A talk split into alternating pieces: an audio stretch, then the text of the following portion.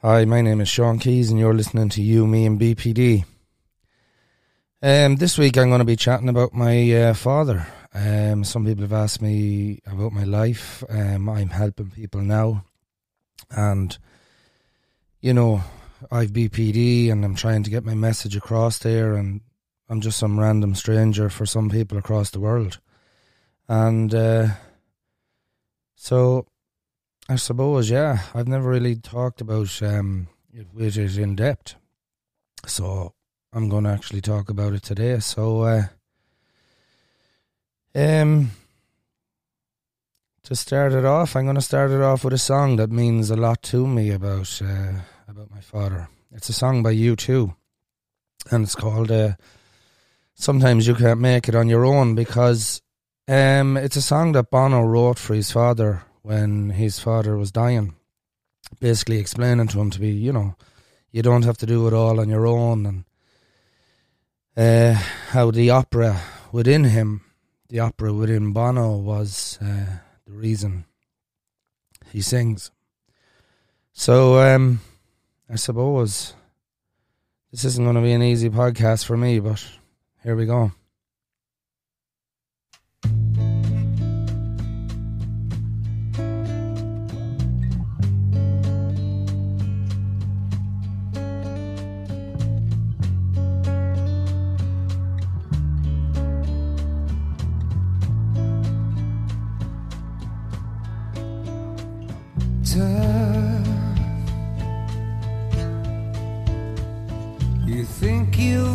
Stuff you're telling me and anyone you're hard enough. You don't have to put up a fight. You don't have to always be right. Let me take some of the punches for you tonight.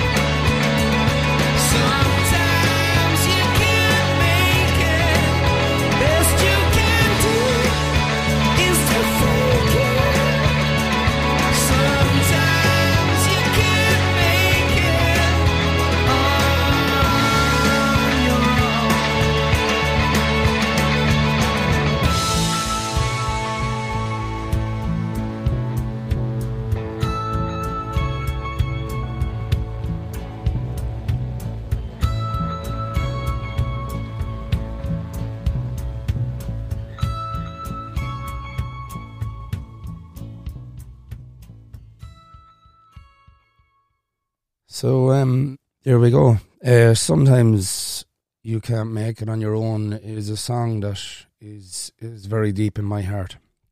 Unfortunately, in two thousand and nine, I tried to uh, take my own life, and um, this was a song that uh, was playing in the background. So.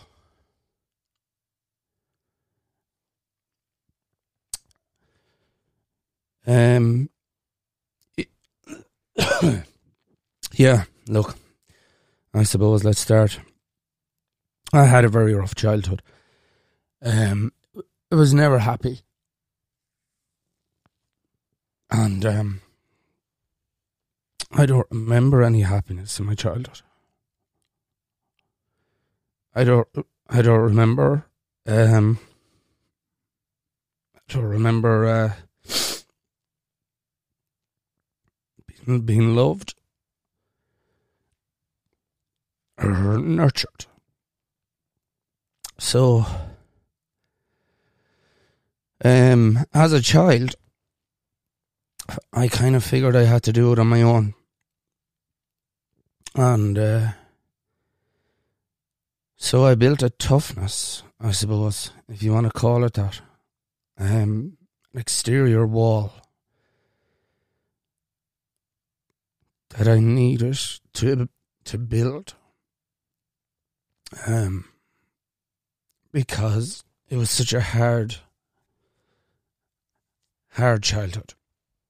And even though, you know, I'm going to stress the point now that uh, I'm upset doing this podcast, um, you know, I'm I'm upset because I'm deliberately remembering all of this, you know, and going back and uh, I suppose when you go back into the into that depth that I wouldn't normally go back to, it's going to uh, it's going to bring up a lot of sadness because, excuse me, you know, as a child, it was a very sad childhood that I had. Um, the sad, sad is the correct emotion to use because it just was. It was a very sad childhood.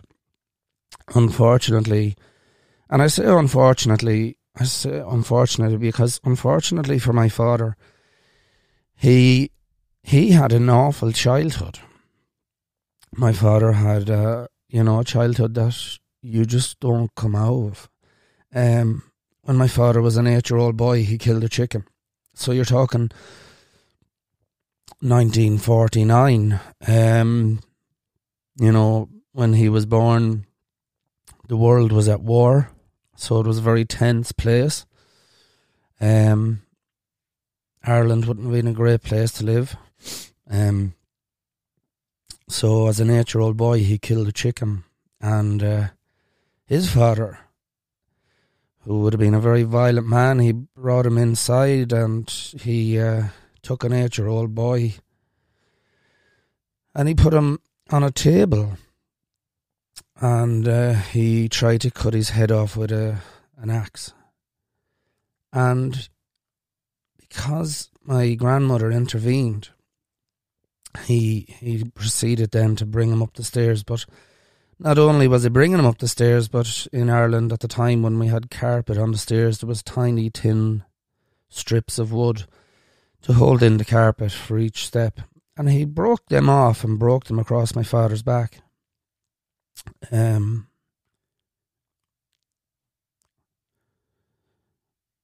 And uh,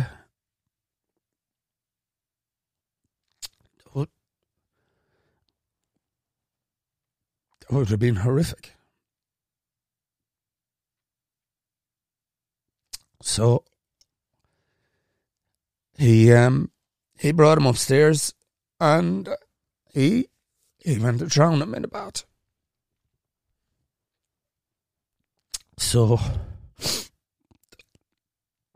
that was my father's childhood. Um yeah. So anyway, he that was all in one incident. Uh, he Yeah. Because he couldn't kill my father, he proceeded then to bring him in every day as an eight year old boy and put him to bed six o'clock every day.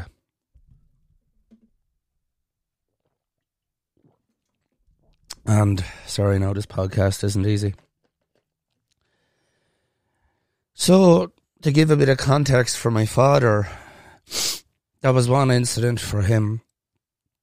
Um, an eight year old boy who simply killed a chicken and uh, horrors he had to endure. I don't think I don't think any human being would recover from that.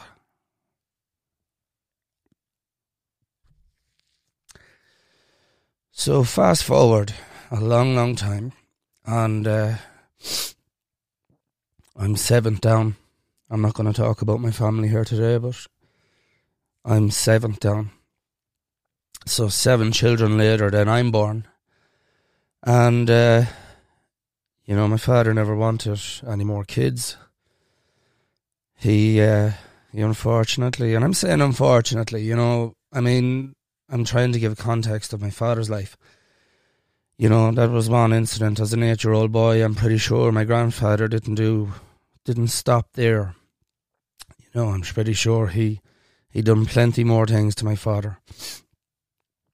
When my, um, when my father was 17 years of age, he hit him. He hit my grandfather. He hit him a box, which he then left and moved to England. And when he was in England, um, my grandfather died. So they never got to uh, make amends, I suppose, you know.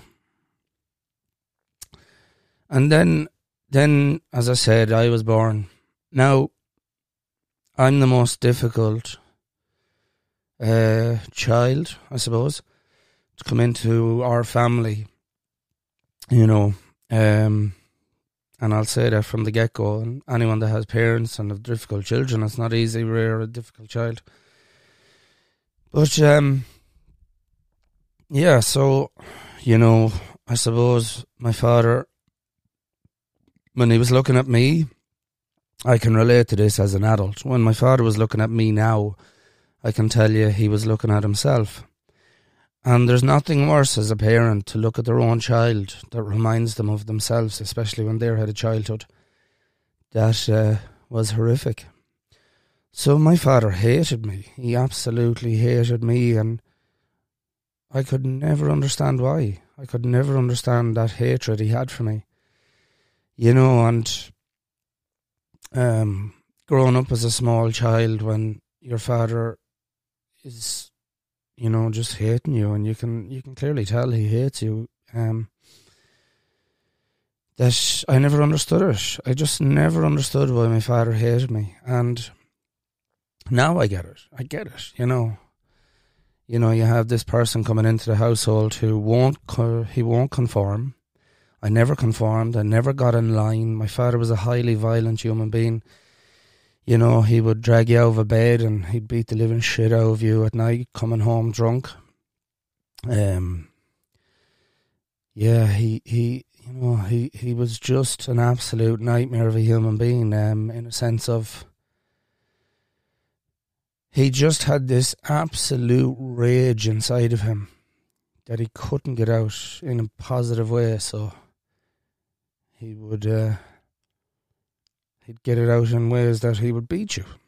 Simple as. Um, and he would beat you, you know. And nothing I did, nothing I did, he was happy about. Absolutely nothing.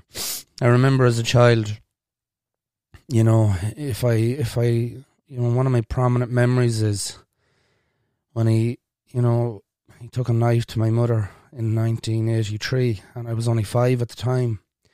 He told her he'd cut her head off. I'll cut your fucking head off, he says. And uh, the guards or the police, as it's they're called outside of Ireland, but they were they called him. He was taken away. And I remember I picked up a knife as a as a five year old boy and I held it to my sister. And I said, I'll cut your fucking head off, you know, five year old child. Copying my father. not knowing really what I was doing when you think back about it, you know. That's a prominent memory I have. Then I remember having to queue, um, having to queue, no money, no food. Um, father drank all the money. Like he just, he wouldn't, he wouldn't give my mother money. He gave her the bare minimum, and uh, having to queue for food at Christmas time and getting, as I thought, you know, food, and it was horrible outside a charity place. There's another prominent memory I have where you just it didn't feel right. You know, you were growing up with these just standing in the rain at Christmas time. And it just didn't feel right. It was like, why do we have to do this? Never having any good clothes growing up, you know, um, nothing. You just you were poor. I remember I remember when the children were going swimming in school and you were, you were staying behind because you had no money. You just had to sit there in another classroom because um, you simply had no money to go and learn how to swim. And these are memories I have that are prominent, prominent memories where uh, they affected you. You know, you didn't think it at the time because I suppose I felt awkward going into another classroom and sitting there when everyone else in the class, and it was only me. And I knew other people were poor, but it still was only me going into that other classroom, sitting there while everyone else went swimming. You know, and you didn't realise it at the time. It didn't feel right. It just, I suppose, as a child, things don't feel right, don't they? Not they just don't feel right. But you can't contemplate them.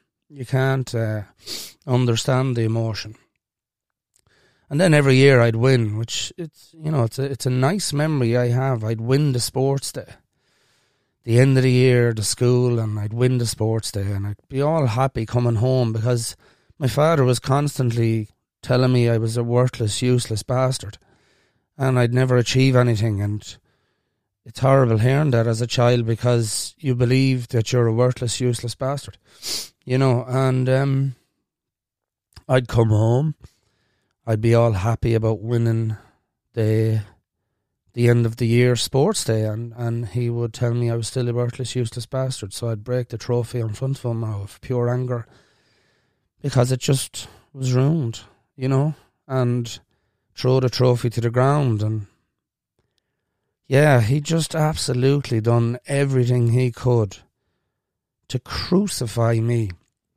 I remember doing karate learning to do karate, happy at the fact that, you know, something was being paid for that I enjoyed. And I, I got I got second in the All Ireland as a 12 year old boy, a white belt, you know. But I suppose I had so much anger in me. I was I was good at fighting.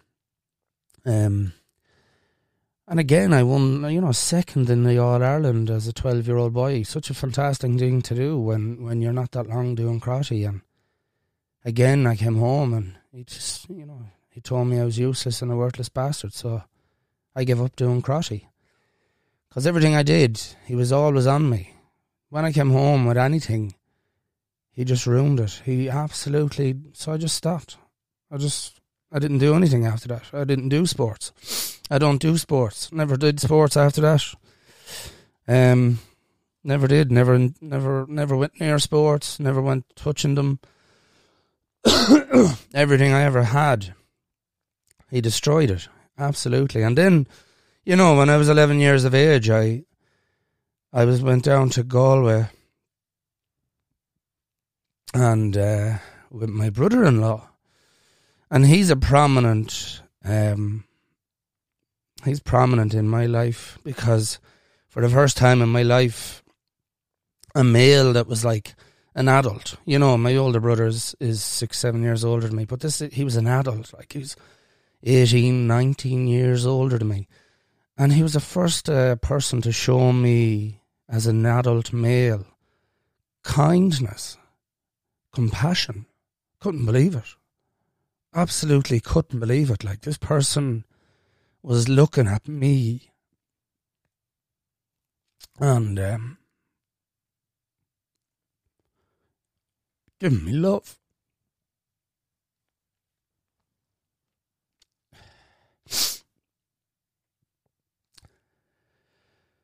So um, he uh, he's a panel beater and uh, that's the reason I'm a panel beater, spray painter. Is I couldn't believe this love I was getting, this absolute love from another human being. And I didn't know what to do with it. So I thought to myself, wow, you know, I need to become a panel beater. That's what I need to do. So, um, sorry, no, one sec. Anyway, I became, and that day I wanted to be a panel beater. And, uh, yeah, it was set in stone. I was going to become a panel beater. And as it turns out, I did. I went into the trade and I'm still doing it. But, uh, yeah, my brother in law, an 11 year old child, he showed him kindness, and it was such kindness that it changed my whole world. And um,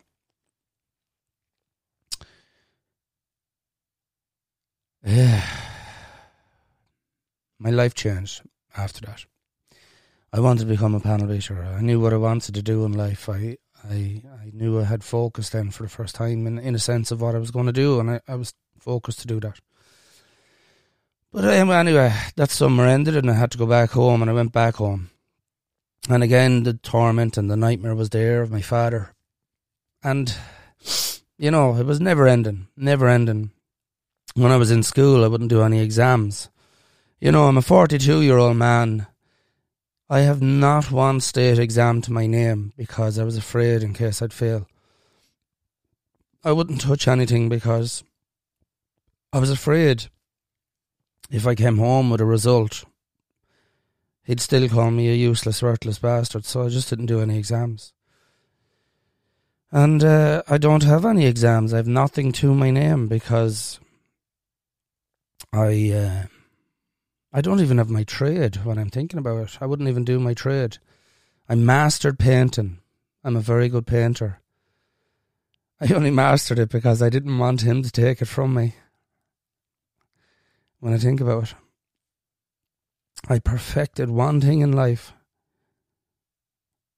so my father couldn't take it from me.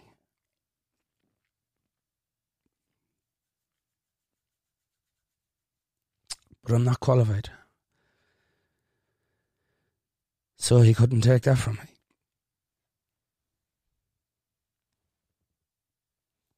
me. Um. Oh Lord, it's not an easy podcast, but anyway. Um.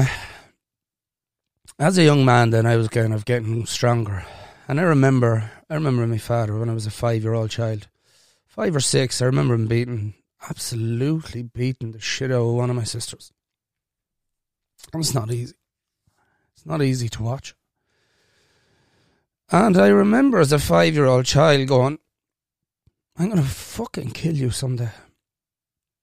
And, you know, for a five year old child to think about that, and I did, it never left my head. Never. And as I was growing up, I was measuring myself in strength to see was I strong enough for my father. And I knew I wasn't at every given age. But I could I could feel myself getting stronger as a teenager, you know. Uh, as a young adult, I could feel myself getting stronger, and he was abusing me constantly. And even then, as a young adult, it was an absolute nightmare because he just never left me alone. He just always was on my case, no matter what way I moved. He was on it. He was constantly on my case, making sure he could crush me. And I never seen, as an adult, I never seen a man, now that I'm looking back, to put so much dedication into destroying another human being. And I always say uh, in therapy, I would have preferred to have been a Jew in the time of the Nazis because at least it wasn't personal. But my father absolutely had a vendetta against me, and every chance he took, he tried to crush me, and he he done a good job, really and truly, he did. Because he did, he left the impact on it on me, you know. So, as an adult, or sorry, as a teenager, I just had more and more hatred for him, and he had hatred for me, and you had two young men, or two, a young man and an older man, hating each other. And um, so it continued, you know. So it continued. So then, when I was um, 18 years of age, he was abusing my mother again. He never left my mother alone either, always abusing her. My mother's only a small woman, constantly abusing her, you know throwing his weight around with her, and just I had enough of it. So I told him we were out one night, and I said it to him. I says, "You're getting it tonight," you know, and I absolutely bet the shit out of him. I, I, I bet him. I wanted to kill him. I absolutely wanted to kill him. And I was determined to kill him. 18 years of age with 18 years of rage inside of me, and I just wanted to kill him. And my brother you know, thankfully he asked me to stop, and I had so much respect for my brother that I did stop. But I left my father in hospital for over a week. You know, I'm not proud to say that. No son, no son should ever have to hit his father. But I'm 42 years of age, and I'm going to be honest about it. He deserved it. I'm not going to say he didn't. He was an absolute nightmare of a human being. He absolutely brought a reign of terror to my family. You know, he beat the living shit of my sisters and no remorse for doing any of it. And um, someone had to stop him. He just he'd so much fear driven into the other six members of my family that they they just got in line. I just noticed that about them. They just they got in line when he said something. They done it. They had so much fear that if he said something, they did it. You know, they knew what he was going to do to them, but I had enough. I had enough of his bullshit and uh, I wanted it to stop, and thankfully it did. That was the end of his reign of terror. when he came home and you know he asked what happened, my mother paused, told him a silly story that he fell. I said, "You didn't fall. I left you in hospital." And I says, "Only for my brother asked me to stop." I stopped. But I says, the next time you do that, I says, I have it that I'm going to kill you. And that's not right. It's not right to say stuff like that. You know, that mindset to be able to say something like that is just not right. And I thought that didn't affect me, but it did. It crushed me. Because I became then the monster. I became the monster that I never wanted to be. I then realised that all that rage, anger was in me, you know? And what I was capable of doing when I let that monster out. And as it turns out, I was called a monster all my life, you know, and there it was, there it was, there was the monster. Couldn't be denied. So I moved away. I left home after that. You couldn't have two bulls in the one house, it wasn't safe. And I went down to uh, Galway to learn to be a panel beater. And when I was in Galway, now I'm looking back, I was trying to learn a trade, and it's not an easy trade to learn. It's a hard trade. I mean, you're trying to learn a new skill set. And um, when I was in Galway, I loved it. I have this love for panel beating, and thankfully, my brother in law showed me so much love that it gripped it. It gripped panel beating for me, and even though it was a hard trade to learn, and here's the little thing about me I'm absolutely useless at mechanical minded. I can't put things together. So I went into a trade that you have to be mechanically minded for. So that was an absolute nightmare. Um, but the grip my brother, my brother-in-law had with the love he gave me, it gripped on so tight that I just wanted to master something in life. I just wanted to master one thing so I could own it, so I could say, This is mine. You can't take this from me. You can't have it. So I held on. I held on. And um, I uh, tried the trade.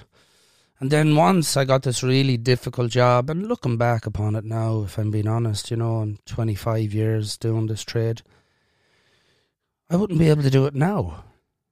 So it was just a really difficult time. Um, back then, everything was fixed. Everything is replaced nowadays. If you crash, everything is fixed. Everything was uh, replaced. Sorry, everything is fixed now. But um, yeah, I had this really difficult job, and I just couldn't do it. And I wouldn't be able to do it now. And even if you gave that job, I can say this now, and I'm not using it as an excuse, but if you gave that job to a qualified panel beater today, he wouldn't be able to do it. But the mindset back then was to fix everything. And I couldn't fix it. And all the flood of the worthlessness came back into me. It absolutely consumed me again of being worthless. So I came back, I, I left. I ran out of the job. I, I started crying and I left because I felt like I was a worthless, useless bastard all over again. And I took my first overdose then. Came back to Athlone, took my first overdose, wanted to uh, not be here anymore.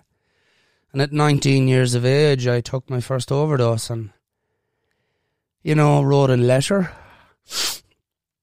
I wrote a letter to my father and um, nobody ever seen it, never gave it to anyone. I burnt it when I got home. Um, the next day, actually, sorry, I didn't get home. I woke up the next morning, thought I was going to die. I didn't die, thankfully.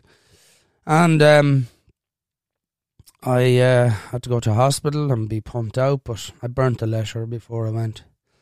You know, and in the letter, you know, I said, Well done. Congratulations. You've achieved in doing what you always wanted to do, which was crush me.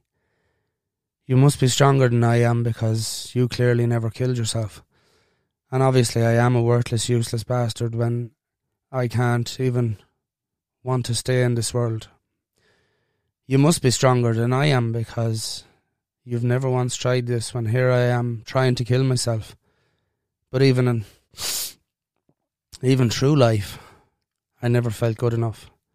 So well done. And that was it. That was what was in the letter.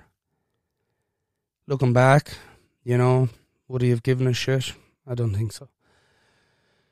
Um so that was nineteen. At um 23. 23 years of age. Yes, I met my wife. And that changed my whole world. Um, yeah.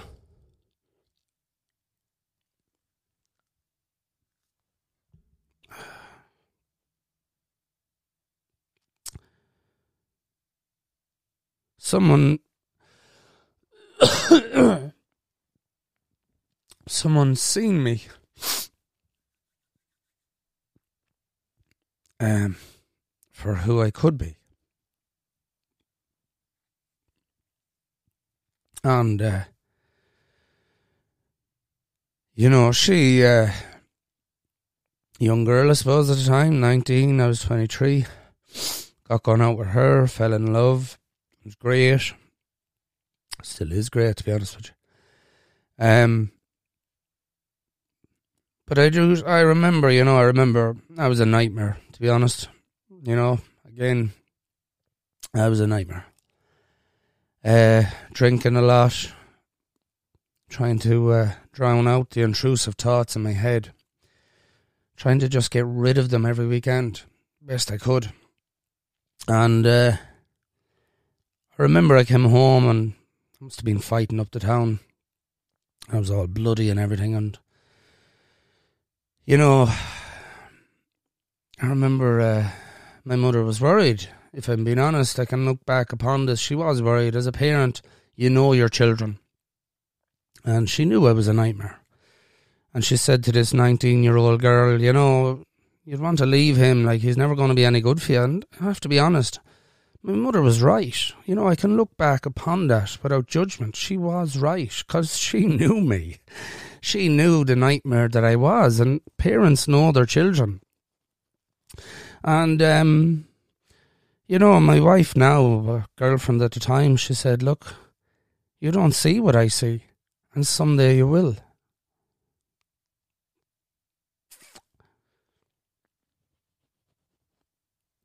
So she did. And um, fast forward to today, you know, except for this podcast, um, I'm a very happy human being, but this podcast is to give people context as to why I do what I do. So I have to be in the emotional state to give it. Generally, not like this. Um. So, anyway, young man, 23, 22, 23 years of age. I, um, a lot of drinking. I won't say a lot, but I just drank every weekend to try and get out of my head. I hated my head, absolutely hated. Then I was trying to navigate a relationship. Lots of fighting, lots of arguing, not physical fighting, but lots of arguing every weekend, and it's just a nightmare for me, you know. And uh, trying then to navigate my work, trying to navigate all of that, trying to do well in my trade. So, at um, 28 years of age, I'm going to fast forward a bit. You know, I'm not going to give you a full, full context. Um, my father and myself had mended our ways. You know, sorry, I'm going to go back. At 19, when I took that overdose, overdose, uh, I ended up in a mental hospital, and my brother, thankfully, he was too distraught, and he just begged them to let me home, and they did. But I slept in his house that night, and the following morning, my mother sent my father out for me, and when he came out, I, I broke down crying in the car, and I said, "Why do you hate me?" Like I says, "You're crushing me." You just hate me. You don't love me. And my father said, I do love you. I just don't know how to show it. And I suppose he didn't. He didn't know how to show it. I mean, as an eight year old boy, when he endured what he endured, you don't come back from that. There's no coming back from that level of torture. You know, and like, my father never took a bath after that. And I know I'm jumping back now, but he never took a bath. He always washed himself at the kitchen sink and I never understood it, you know. He never took a bath, never took a shower. Um, I remember looking at his back, and it used to have all these crisscrosses across it. Never realizing them crisscrosses were them pieces of timber that were broken across his back that day. So, um, yeah, he just couldn't show emotion. He just could not show it. Understandably, when you look back upon it, horrific childhood. So, in 2005, at that stage, I'm going to be honest, myself and my father had mended our ways. You know, after, um, I'm to after 1997 is when I gave him the beating. Things changed.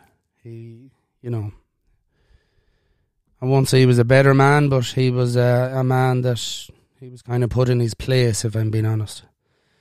I didn't like that. I still don't. I don't like that you have to put people in their places. But in by the time of 2005, we had mended our ways. You know, I was going for a pint with him. We were having chats. I'm a big believer in forgiveness. I'm an absolute believer in forgiveness. Don't hold on to anything in life. Don't hold on to it. So we had mended our ways, and he um, in 2005 he got he got diagnosed with cancer, and in 2006 he died. And uh, you know, one thing I'm very proud of as a family, you know, and this is one thing I'm very proud of. To be honest with you, we minded him.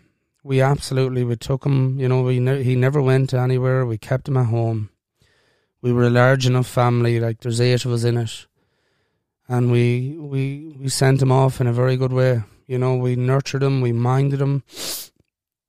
It must have been a nightmare for him when, because he was lying in a bed for a couple of months. But you know, I always reflect on that, going, thank God we we we gave him a good send off in a sense. Like here was a man that all his life brought a reign of terror to everyone of my family, and um, you know we we we gave him one of the best send offs you could give any human being with dignity and respect.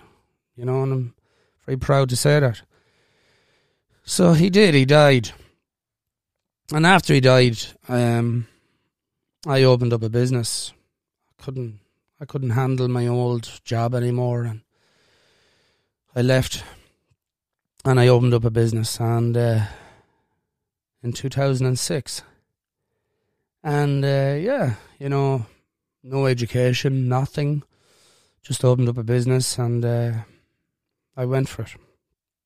And uh, in two thousand and nine it was just after the the crash of two thousand and eight. Um. Yeah, two thousand uh, January. So two thousand and eight, the world went into a recession. I was doing really well. The business done well. I worked hard. I put a good bit of effort into it, and um, I worked hard for someone who has no education, I'm proud of that. I, you know, but in 2009, January 2009, I stood outside my business. I had bought two houses at this stage, built one and bought another. The business was successful. I had about four people working with me, and um, you know, I had good contracts, and it was going to be a business that it could sustain. It was a good business. And in 2009, I stood outside my garage. I put my hands up to the air and I said, Now to my father, now am I a worthless, useless bastard. Look at all I've achieved. I've two houses.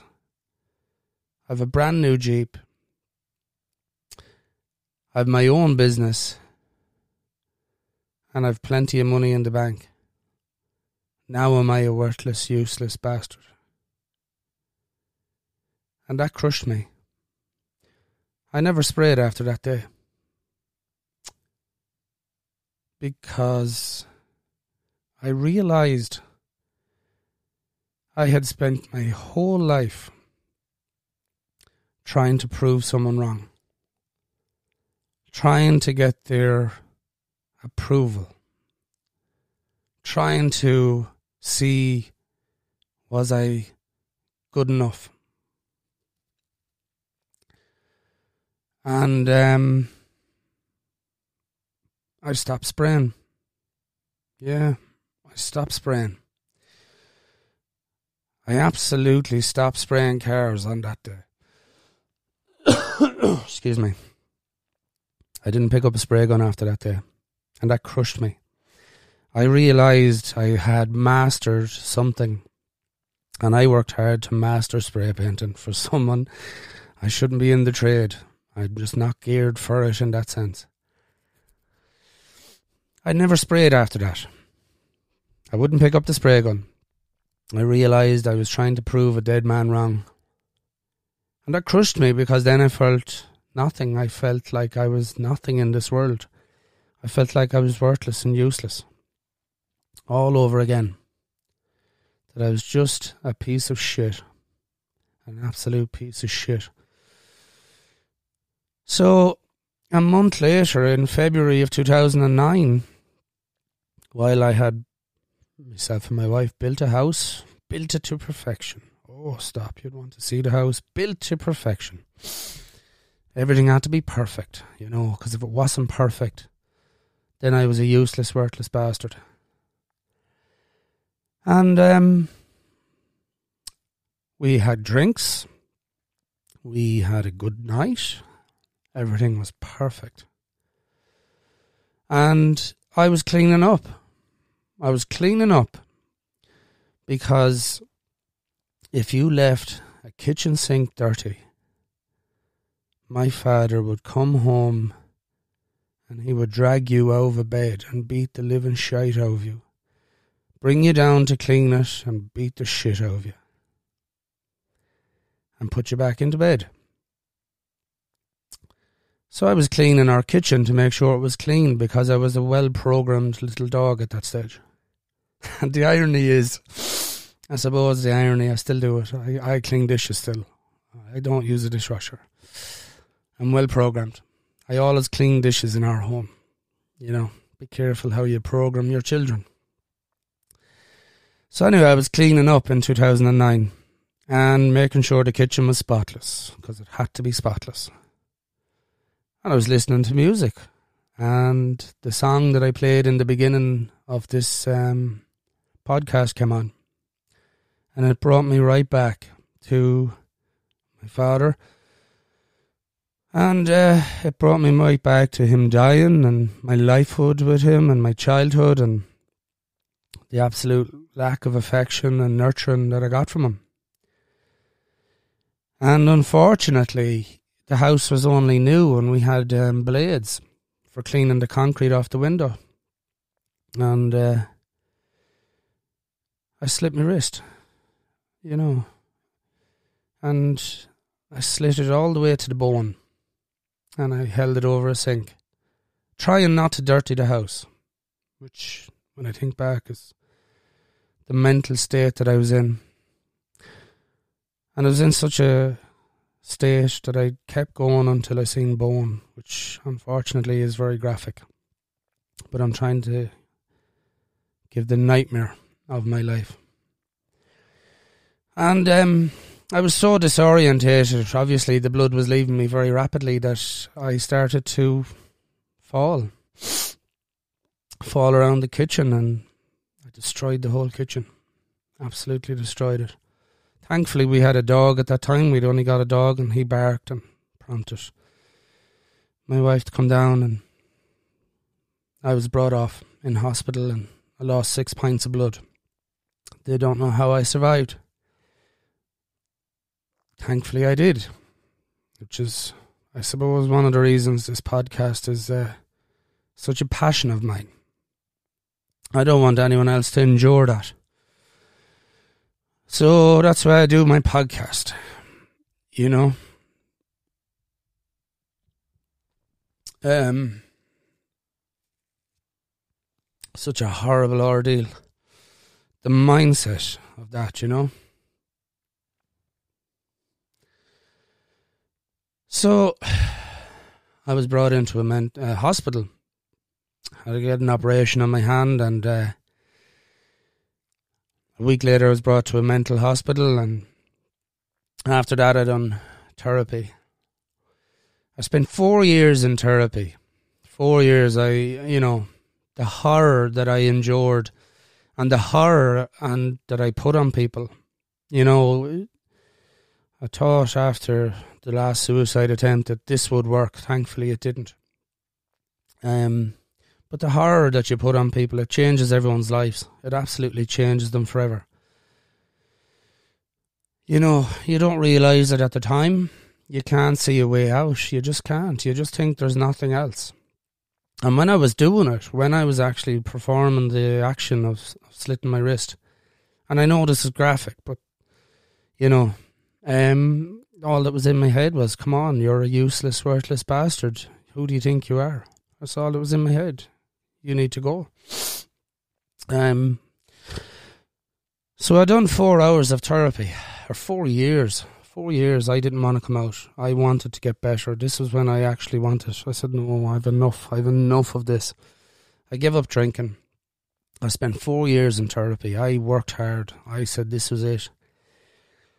I was diagnosed with borderline personality disorder, so I just took that down. I went right.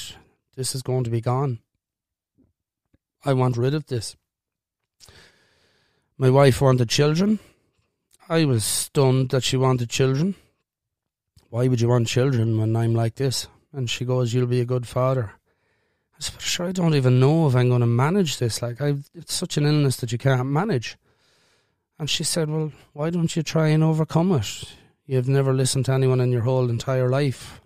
Why don't you just try and overcome your illness? you have a good, strong mind. Just try and do it. And that's the one thing about my wife. She's always there. She's always pushed me, you know. She's always there trying to push me on, help me along. And um, I dedicated my life to overcoming BPD.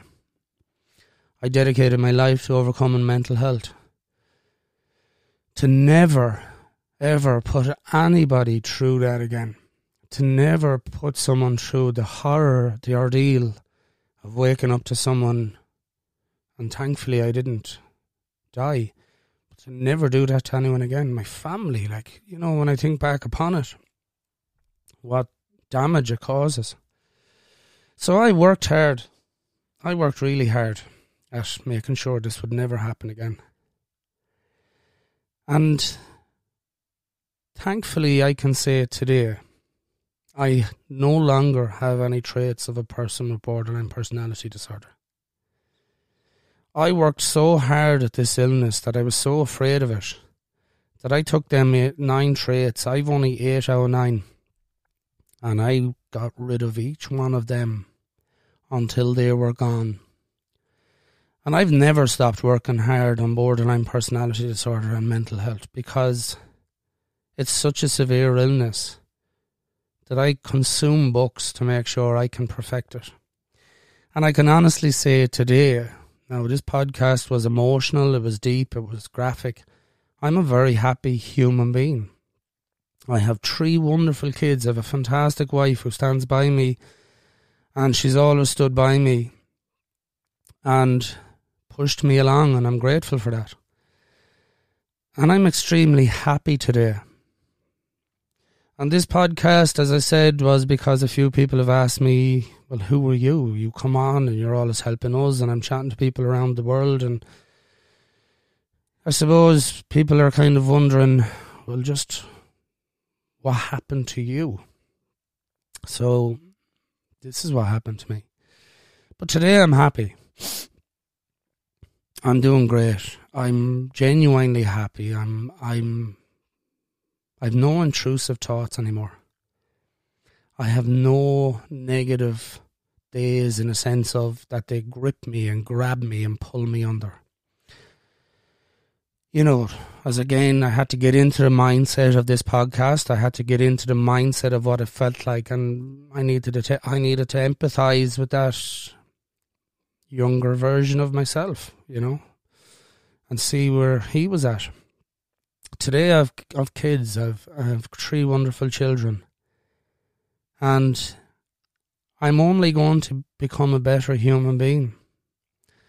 Because I want mental illness to be gone.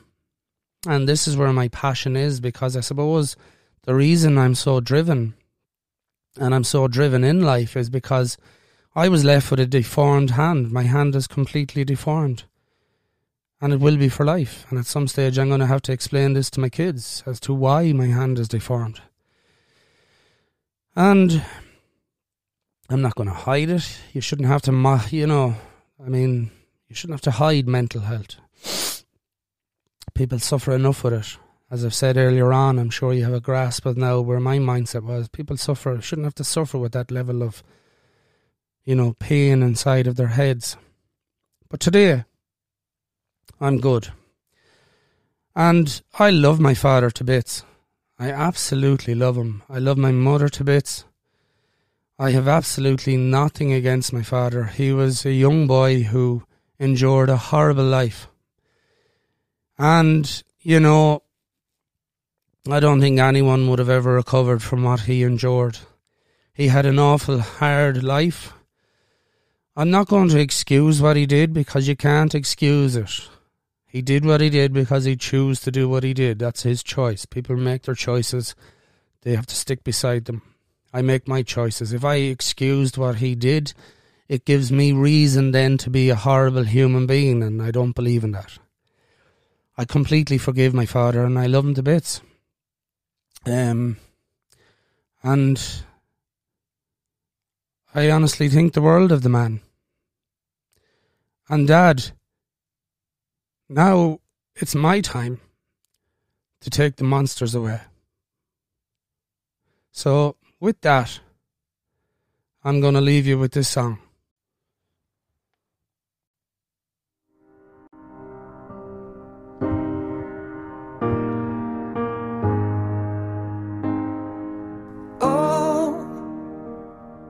Before they turn off all the lights, I won't read you your wrongs or your rights.